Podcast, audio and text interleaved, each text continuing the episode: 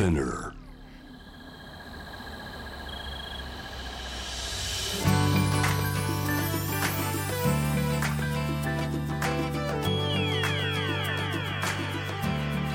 エネオス4 Hour Earth One by One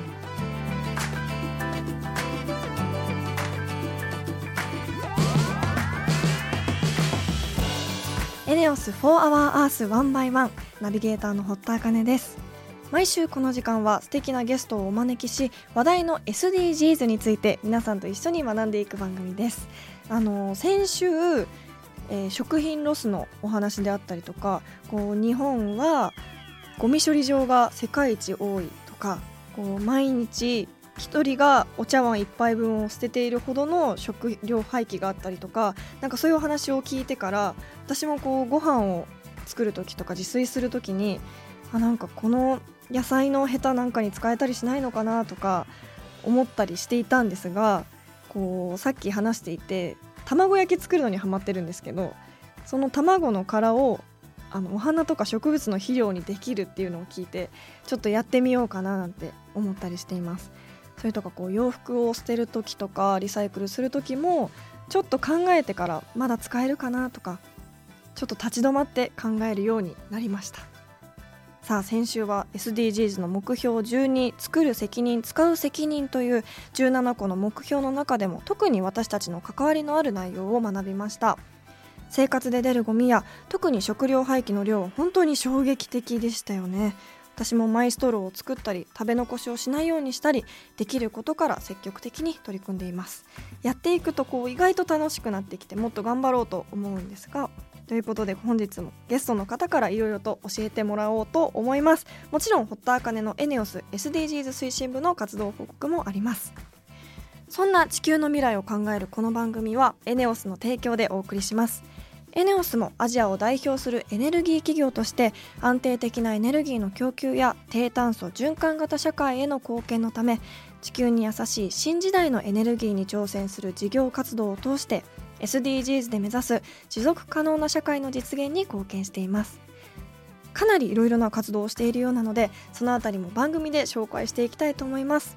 そしてこの番組は JWAVE をキーステーションに FM ノースウェーブ ZIPFM FM802 クロス FM JFL5 曲をネットしてお送りします。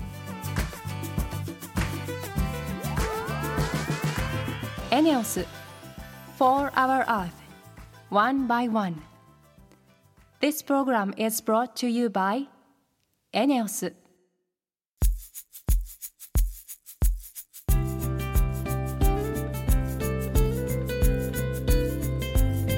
エネオス4 Hour Earth 1 by 1本日のトークテーマは SDGs の目標10人や国の不平等をなくそうです世界196カ国に77億人も暮らしていればこの目標はかなり重要になってきますよね。そんな目標10に対してこの後ゲストの方に語っていただきたいと思います。140万人というのが今日のキーワードなようなんですが何の数字か皆さん予想しながら聞いてみてください。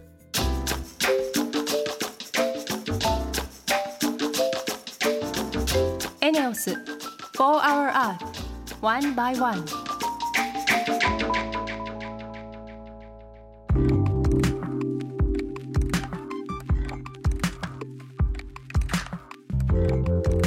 堀田茜がナビゲートしているエネオス4 Hour Earth 1 by 1本日も素敵なゲストの方にお越しいただいています。バラを通してアフリカの自然や文化を伝えるアフリカローズ代表の萩生田めぐみさんですよろしくお願いしますよろしくお願いします。あの全然アフリカってバラのイメージがない気がするんですがはい。私お花大好きで、はい。どのようにこの目標10の人や国の不平等をなくそうと結びついているのかすごく気になるのでいろいろと教えていただきたいなと思うんですが、はい。ここでまずは萩生田さんのプロフィールご紹介していきたいと思います。大手製薬会社勤務を経て2011年アフリカケニアに渡り半年間 NGO で小学校建設を支援するボランティアスタッフとして活動その後アフリカの自然や生命力あふれるバラに魅了され2012年にバラの輸入をスタートします。2015年にはアフリカバラ専門店アフリカローズを東京広尾にオープン。現在は六本木ヒルズに2号店を構えるほかオンライン販売で精力的にアフリカのバラを広められています。改めまして本日よろしくお願いいたします。よろしくお願いします。実は今日バラをあプレゼントに持ってきました。ありがとうございますわあ綺麗すごい珍しい色のバラもいくつか入ってますねそうなんです、うん赤とオレンジのグラデーションとか綺麗これ紫の濃淡のグラデーションとか、はい。あとは今日はないんですけども赤と黄色のマーブル模様だったりピンクと白のマーブル模様といった、うん。もう本当に珍しいエキゾチックな個性的な柄がケニアのバラの魅力です。本当ですね、はい。普段お花屋さんで見るバラとは違って色にすごい生命力を感じるというか 力強さを感じます、ありがとうございます。えーありがとうございます。はい、そもそも気になっていたんですがはい、なぜアフリカに行こうとされたんですか？大学の時にアメリカの大学に進学をしたんですね。はい。でそこで国際関係学という授業を専攻して、うん。で模擬国連というえなんというかあの、まあ、ゼミのようなものに参加したんです。うん。模擬国連というのは全米の生徒が集まってでニューヨークの国連ビルで世界の貧困問題や環境問題についてうん。生徒たちが議論するというそういう大会なんですけどれども、うんうんうんまあそこで初めてアフリカの貧困問題について考える機会になりました。今までねそういうアフリカで靴を履いてない子供とか、うん。ご飯食べれない子供たちがいるっていうのはテレビとか、はい。つり革の広告で知ってはいたんですけれども、何かちょっとこうどこか遠い問題というか自分とは関係ないうん。問題のように捉えていたんですが、うん。この模擬国連に参加した時に自分事として捉えるきっかけとなりました、へー。でいつかアフリカに行きたいなというふうに思っていたんです。うんでそこから実際にアフリカに行かれたと。その時は学生だったので無鉄砲に行くわけにはいかず、うん。一旦帰国して、はい。あの会社に入って自分でちゃんとお金を稼げるようになってそれでも行きたいと思ったら自分の力で行こうというふうに思って、でそれが29歳の時、あの働いていた会社を辞めて、はい。やっぱり行きたいということでケニアに渡ることになりました。へえ実際にどんなことをされていたんですか？はい、ケニアでは小学校を作るボランティアの活動をさせていただいていました。おお小学校を作る。はい、ケニアに行くまではその小学校を作れば学校に行けない子どもたちがいなくなるっていうふうに思っていたんです。はい。そう思いますよね。小学校を作ったらそうですよね。増えたら子どもたちが勉強できる環境が増える、そう。ですよね、うん。確かに環境は増えるんですけれども、うん。一方で学校を作っても、うん。学校に行けない子どもたちもいるっていうことに気づいたんです。あーお金ですか？お金はあのケニアはフリープライマリー制度といって、あはい。無料で誰でも行けるのでお金がなくて行けないっていうことではないんですあ。れじゃあなんだ なんてだろう。先生がいない？そうですね。先生がいないっていうのも はいあって、うんで小学校の教室の数を増やせば増やすほど派遣されてくる先生の数が増えるので、はい。あのたくさん作れば先生の数も増えていくっていう仕組みなんですね。へーじゃあそもそも勉強できるような健康面ではないとかですか？あそうですね。もしかしたらそれもあるかもしれないんですけれど、は実はご両親に仕事がないので、そうか家計を支えるために子どもたちが働かなければいけないといいう現状があったということに初めて気づいたんです。なるほど。ちょっと平和ボケしてました私うん日本で、ね私も行くまでは全然ね、想像もできなかったので、うん。そのことはすごくショックでしたし、はい。学校を作ってもいけない子たちがいるんだと。でその時うん。国連のデータは、ケニアの失業率が40%ということで、はいね、働きたくても働く場所がないうん大人がたくさんいるっていうことにすごくショックを受けたんですね。はいでもう一つショックを受けたのが、ある村に行って、はいある村の小学校の校長先生に会った時に、私たちはこういう NGO で学校を作っていますって言ったところその校長先生が「Welcome! How can I help you?」っていうふうにおおっしゃったんですね。はいでそれはどういう意味かというと、はいたくさんの外国人の国際 NGO が来ては、うん。たくさんのあのまあ、井戸とかはい。学校とかを寄付してうん。去っていくうん。っていうことに慣れていたので、はい。外国人である私たちが来たら、あ何かくれるんだ。うん。井戸をくれるの？学校をくれるの、うん。どうやって協力したら学校をくれるの？っていうそういうスタンスだったんですね。なるほど援助慣れですよね。ああ援助慣れという言葉があるんですか？そうなんです。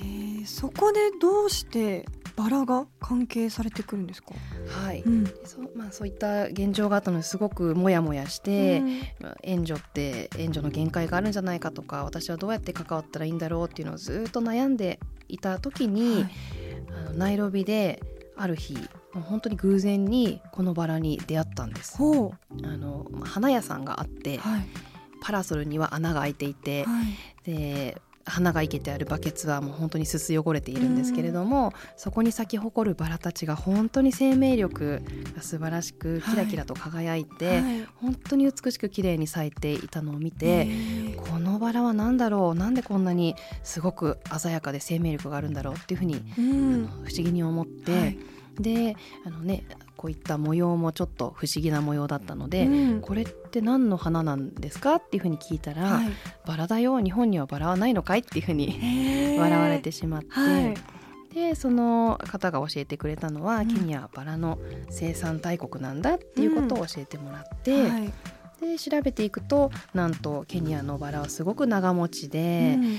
茎も太く輪も大きくそしてあの、まあ、素晴らしい生命力ということに気づいたので、うん。じゃあこのバラをちょっと輸入を始めてみようかなっていうふうに思ったのがきっかけです。なるほど。本当にこう見てるだけでエネルギーが湧いてくるようなすごく生命力を感じるバラですよねこれは。ね。そこでこう本日のテーマ目標10の人や国の不平等をなくそうということで国内および国家間の格差を是正するという目標なんですが萩生田さんは目標10に対してどのようなことをされてるんですか、そうですね、はい。あのフェアトレードということでうん。立場の弱い開発途上国の原料や製品を適正な価格でえ継続的に購入するという仕組みなんですけれども、はい。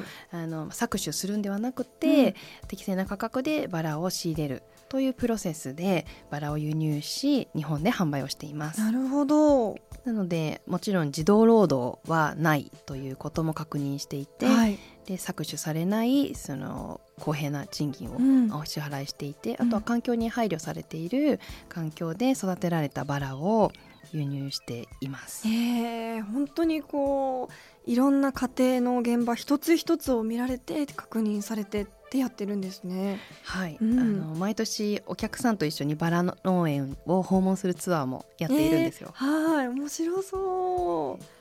普段私たちが手に入るものとか、まあ、お花がどういった環境で育てられてっていうのはやっぱり消費者として気になるところではあるので、うんすごく素敵だなと思いました。ありがとうございます。バラ農園など変化はありましたか？そういう取り組みをされて。はい、そうですね。2012年に輸入を始めた時には従業員の数が150人だったんですけれども、昨年2019年には2000人に増えました。はい、それはあのこのアフリカローズが輸入したからこれぐらい増えてるっていうことでもなくて、うんたくさんヨーロッパに輸出されているのでそのヨーロッパへの輸出のバラが増えてるっていうのもありつつその中の一部はアフリカローズとしても貢献できているのかなっていうふうに思っています。えー、そしてあの、このローズを含む柿き産業はい。として、ケニアでは9万人の雇用を創出していて間接雇用では140万人の雇用が創出されると言われています。すごく雇用が増えるとはい。先ほどの学校の話とはい、関連してきますよね、うん。そうですね。同じ女性としてすごく刺激になります。はい、ありがとうございます。はい。萩生田さん今後どのようなことをしていきたいですか？はい。えー、とあの気候変動とか地球温暖化とかその CO2 排出の問題もとても深刻な問題になってきているので、はい。そのねバラを輸入して雇用を増やすっていうことだけをやっていても、うん。じゃあそのバラが栽培されて輸送される過程で排出される CO2 っていうのもあるので、うん。うんうんはい。そういうあの気候変動の観点から考えるとバラなんて輸入しない方がいいんじゃないかっていうそういう自問自答とか葛藤もはい。あるんですね。うん。ただ、まあ雇用は作っているしあとはそのバラもたくさんの人に日本の方々に喜んでいただいているのでそれは継続しつつ、うん。今実は1輪につき5円の寄付をあお客様に任意でお支払いしていただいていて、へーでその分を全額ケニアの植林活動に寄付をするという活動を6月から始めました。なるほど、で6月からこの9月までで52本の木を植えたんですね。うん、それは1本につき1トンの CO2 の排出をオフセット埋め合わせできるという仕組みになっています。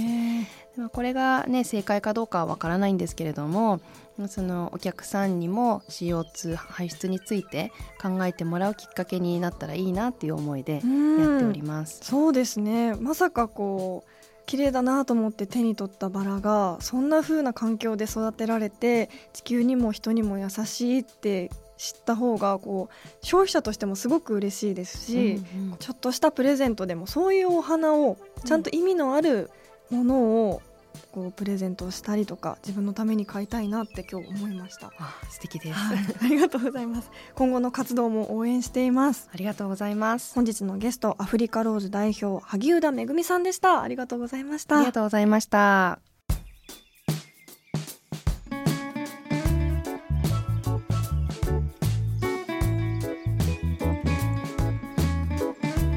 エネオス4 Hour Earth One by One こ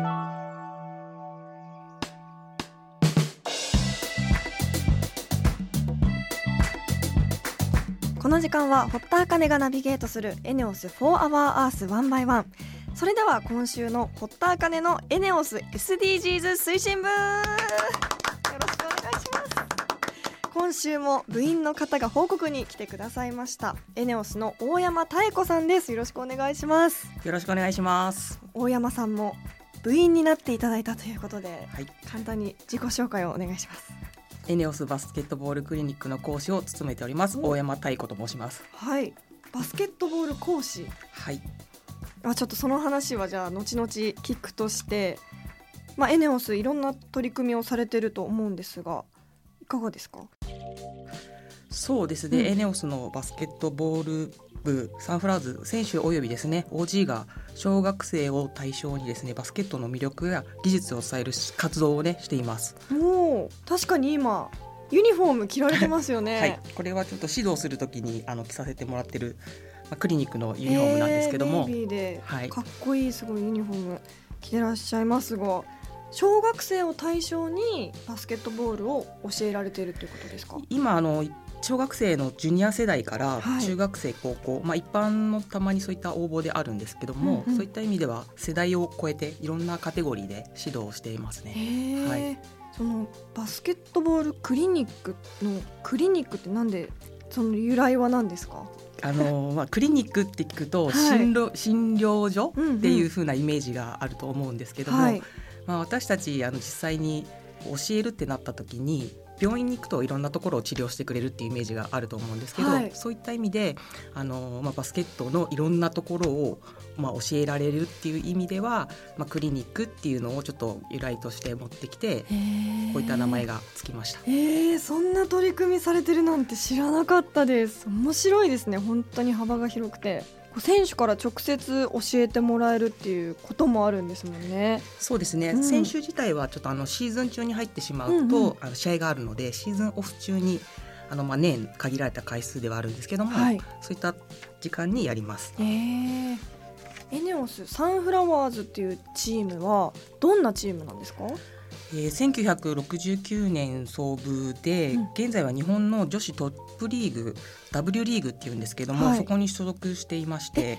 ま69年。はい。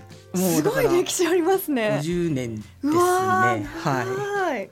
はい。い。で W リーグの優勝回数が22回。うわーすごい、で全日本総合選手権大会といって、まあ、皇后杯ですね、こちらも優勝24回という実績を持つ本当に歴史のあるチームですね。えー、それはもうかなり大盛況なんじゃないですか？そうですね、うん。はい。私もかつてあのサンフラワーズで、えー所属して12年間選手として活動していましたし、はい。まあ、本当チームの中には日本代表に選ばれるような選手もいます。すね。そういった選手やまあ王子たちがうん。全国各地、えーいろんなところに行って年間60回から70回にわたってうん。クリニックを開催しています。へえちなみにクリニックのホームページで募集を行っていて全国各地の学校やチームなどから多くの申し込みが来ているそうです。はい、参加した方からは分かりやすいとの声が多く来ているそうなのでぜひホームページをご覧になってみてください。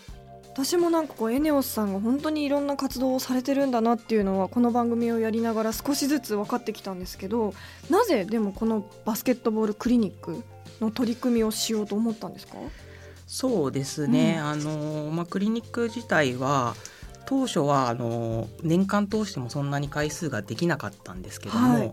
やっぱこう年間通してそういった活動ができるようにということで、うんうん会社の方がですねこうバスケットを通じて社会的にこう恩返しできる方法はできないかっていうことでこういったクリニックが立ち上がりました。なんでバスケットボールだったんですかね？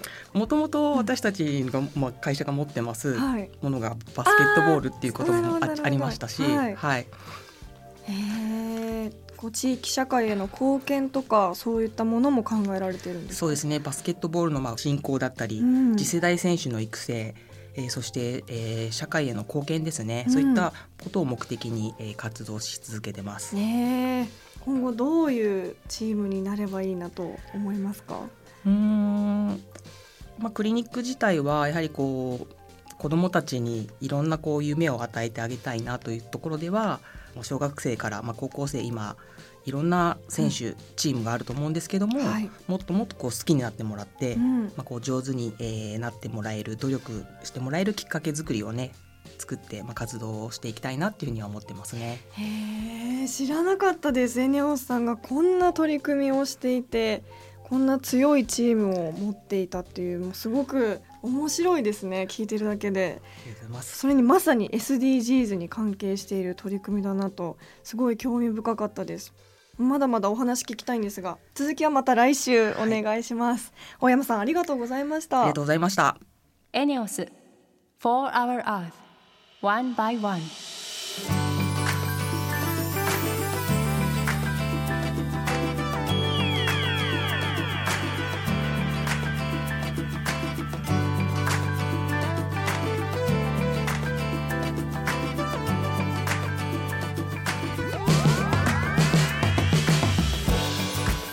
4 Hour Earth 1 by 1そろそろエンディングとなりました。最後にリスナーの皆さんからメールをご紹介しましょう。ラジオネームハロイさん、えー小学校で SDGs の課題に取り組んだ小5の娘と聞いています。ありがとうございます。うちで取り組んでいることは庭にコンポストを置いて生ゴミを土へ返すことです。きちっとしてはいなくて緩い感じなのですができることから少しずつと思っています。あかねちゃんの着ている T シャツとても可愛いので販売してほしいですということでありがとうございます。先週着ていた T シャツですね。ありがとうございます。あのえっと SNS にも載っけたんですがちょっとなんかね販売とかできたらいいなって スタッフさんが作ってきたものをそのまま販売するのもあれなので まあちょっといろいろ考えてねってその辺は実行できたらいいなと SDGs に関連するこう動きを私たちもできたらいいなと思っているので楽しみにしていてください。来週のテーマは目標8働きがいも経済成長もです。リスナーの皆さんテーマについて聞きたいことなどメールしてください。もちろん堀田茜のエネオス SDGs 推進部も忘れずに部員になりたい方や活動報告メールどしどしお待ちしています。それではまた来週のこの時間にお会いしましょう。ここまでのお相手は堀田茜でした。ありがとうございました。